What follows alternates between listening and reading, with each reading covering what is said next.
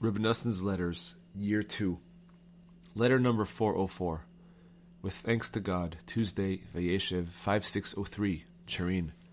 Warm greetings to my dear beloved son, the learned Reb Yitzchak, may he live, along with all his children, may they live.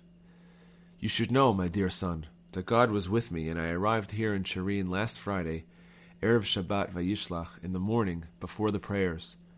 I came with tremendous hardship and effort, by amazing acts of salvation and great compassion from God. The roads were in extremely poor condition, and we had numerous delays during the journey. But God's compassion is inexhaustible, both at home and on the road. This poor man cried out, and God heard, and I arrived before the morning prayers, so that I was able to be present at the Pidyon HaBen. Praise God, we performed the mitzvah of Pidyon HaBen properly and on the correct day, and afterwards we welcomed the Holy Shabbat. Most of my discourse was about the concept of the Pidyon HaBen, which I connected with the lesson, the one who has compassion on them will lead them. L'Kutei Moran 2, 7. See L'Kutei HaLochot, Pidyon Bechor 5, which speaks about Hanukkah. I said some amazing new ideas on this, which provide inspiration and new life to all souls who desire the truth, and who want to listen to the truth, and inspire and restore their souls forever.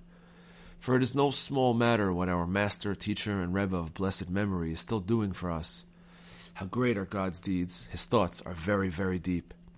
The Rebbe's words are alive, enduring, faithful, and lovely, forever and for all eternity. They constantly give life, in general and in particular, to each individual person, no matter where he is. And they also reach you, yes, even now, whatever your situation, and however confused and twisted your heart may be. Even now, you need to remind yourself anew that there was a Rebbe in the world, and his light shines and radiates anew every day, even now, and it will continue to do so for generations to come. He shines the illumination of son and student into every person wherever he is, to realize and to make known to every person at all times that God is still right there with you and next to you and by your side, because the whole world is full of his glory. God fills all the worlds and encompasses all the worlds, and there is no place from which he is absent. No matter what, you will definitely attain Tikkun. I hope to God that our Tikkun, which God will effect, will be lovely and beautiful as is fitting for him, not as our deeds would dictate, so that we will not be ashamed even before the truly righteous.